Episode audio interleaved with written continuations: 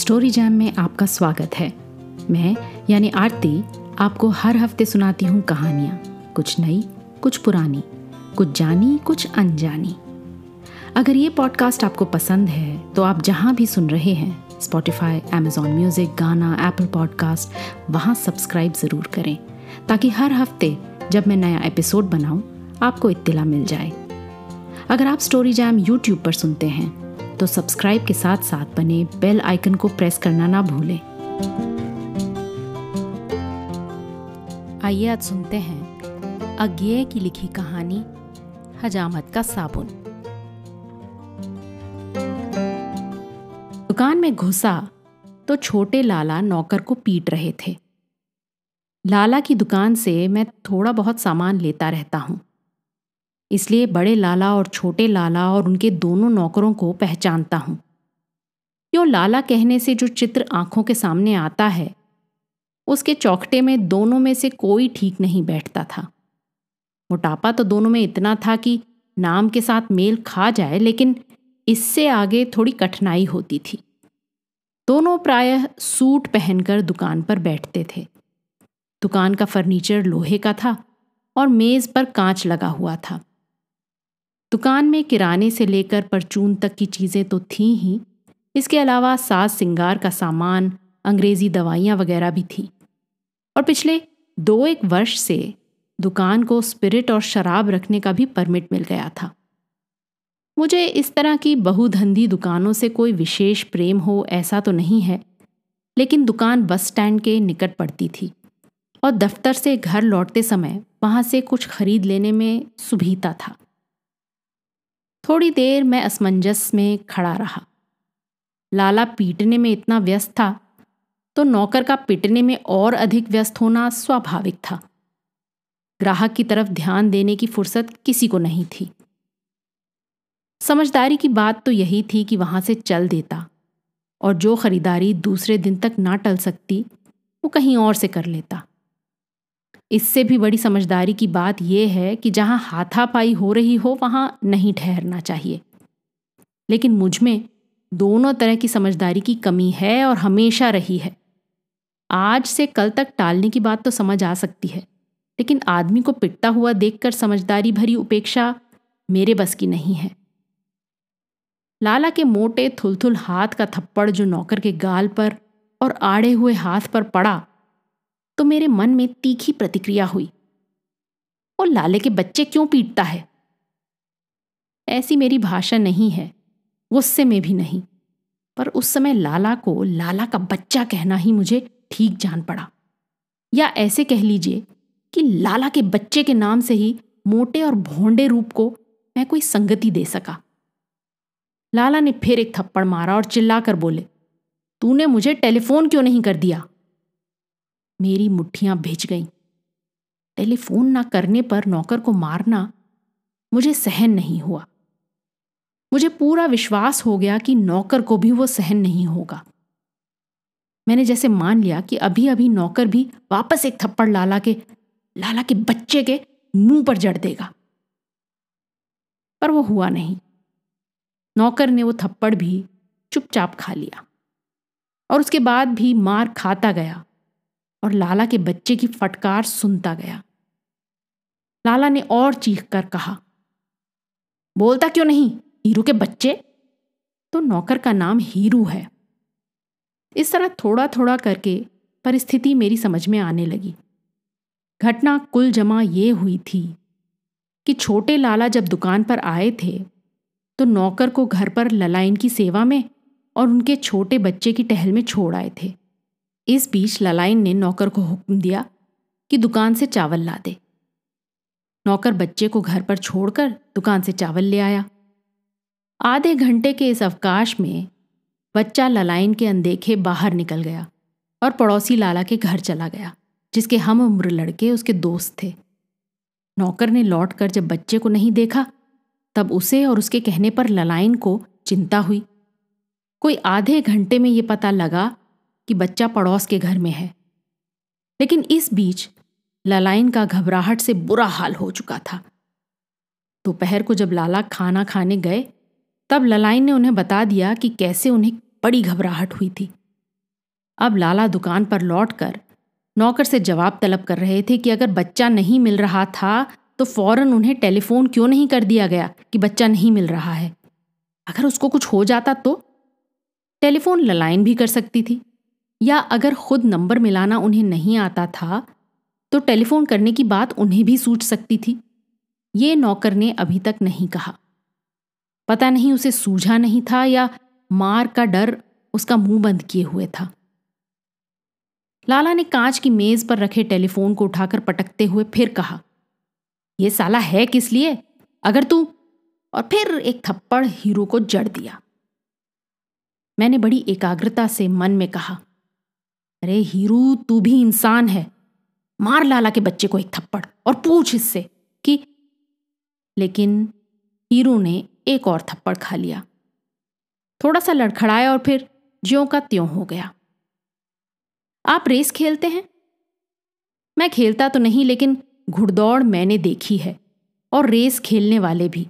इसलिए पूछता हूँ, हारते हुए घोड़े पर दाव लगाने वाले की घुड़दौड़ देखते हुए जो हालत होती है, वही हालत मेरी हो रही थी। भीतर दुस्साहस, उत्तेजना और तनाव, कांपते हुए हाथ और सूख कर तालू से चिपकती जबान और ऊपर से इतना एकाग्र उपशमन का अंकुश कि जैसे अपनी एकाग्रता के बल पर ही हारे हुए घोड़े को जिता दूँगा। हर उत्तेजना में एक बेबसी होती है। सहसा अपने में उसका अनुभव करके मैंने अपने आप से कहा, ये उत्तेजना क्यों? क्यों तुम इस सेकेंड हैंड सनसनी का शिकार हुए?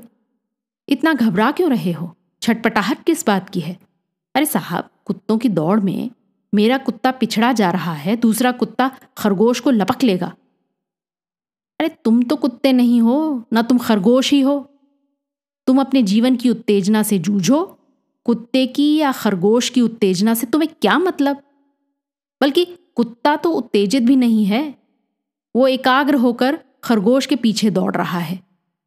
और वो बिना चेतन भाव से ऐसा सोचे भी ये जानता है कि उत्तेजना उसकी मदद नहीं करेगी, बल्कि उसके काम में बाधक होगी।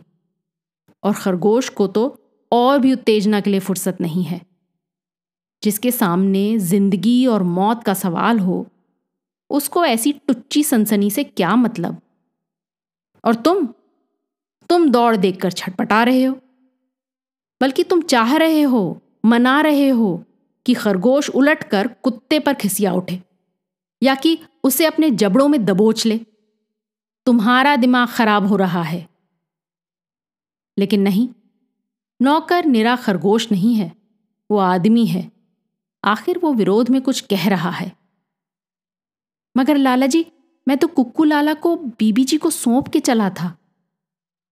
हाँ नौकर इंसान है। अब वो तन जाएगा। अब वो ऊपर से सामने जवाब देता है, उल्लू के पट्टे साले, सुअर के बच्चे। लाला लाला के बच्चे हीरू का बच्चा है और तुम्हारा साला है और तुम कौन हो ओ सुअर के दामाद? लेकिन ये तो मैं मन में कह रहा हूँ। और मुझे लाला से मतलब नहीं है। लाला से हीरू का मतलब है।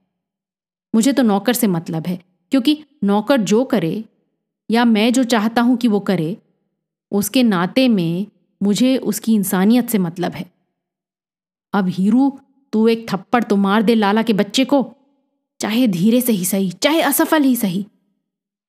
नहीं, फिजूल है, हीरू कुछ नहीं कर रहा है। और मुझे उससे जो मतलब है, और उसके नाते इंसानियत से जो मतलब है वो मेरे सामने एक बड़ी सी गरम गरम और ठोस ललकार के रूप में आ खड़ा हुआ है। जैसे किसी ने एक बहुत गर्म निवाला मेरे मुँह में रख दिया हो और तुरंत निकल जाना ज़रूरी हो गया हो। मैं भी मारूँगा लाला के बच्चे को।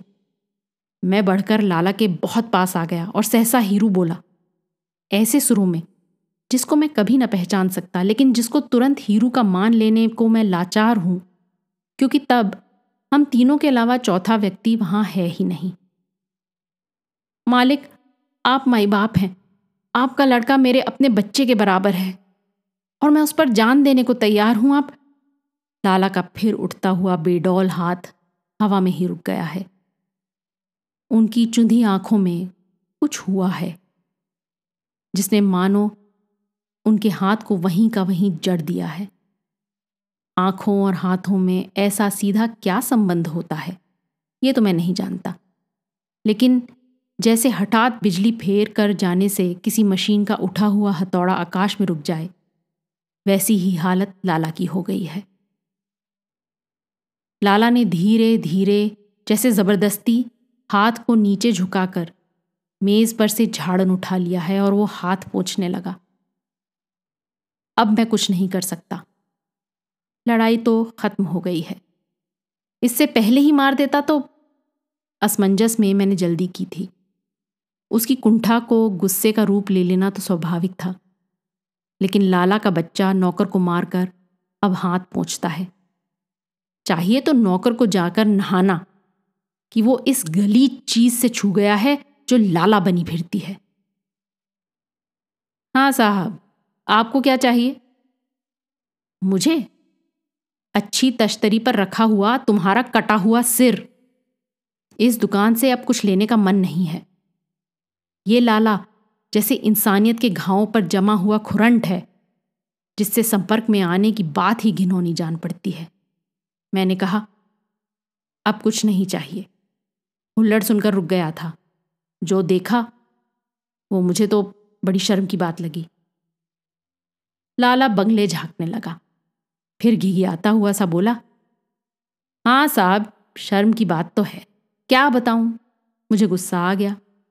बच्चे की बात है, आप जानते हैं फिर कुछ रुक कर अनिश्चय से, जैसे छोटे मुँह वाले कनस्तर से उंगली से खोद कर घी निकाला जा रहा हो, बोला, वैसे ये थोड़ी है कि मैं इस नौकर की कदर नहीं करता। इसकी लॉयल्टी पर मुझे पूरा भरोसा है। फिर सहसा व्यस्त होते हुए, लेकिन साहब, आप बिना कुछ लिए ना जाएँ। नहीं तो मुझे बड़ा मलाल रहेगा। क्या चाहिए आपको? वो क्या कहानी कभी सुनी थी? बुढ़िया बूचड़ की दुकान में गई तो बूचड़ ने सिर से पैर तक उसको देखकर रुखाई से पूछा ये तुम्हें क्या चाहिए बुढ़िया? गरीबनी बुढ़िया को सवाल बड़ा अपमानजनक लगा, क्या हुआ? उसे छोटा सौदा खरीदना है? तो वो बोली, चाहिए? चाहिए मुझे मॉल रोड पर हवेली और तीन मोटरें और चंदन का पलंग। लेकिन तुझसे मियाँ बूचड़, तुझसे मुझे चाहिए सिर्फ़ दो पैसे का सूखा गोश्त मैं थोड़ी देर चुपचाप लाला की तरफ़ देखता रहा। फिर जैसे मैंने भी अपने भीतर से कहीं खोद कर निकाला। एक पैकेट चाय, छोटा पैकेट और कोई सस्ता हजामत का साबुन है?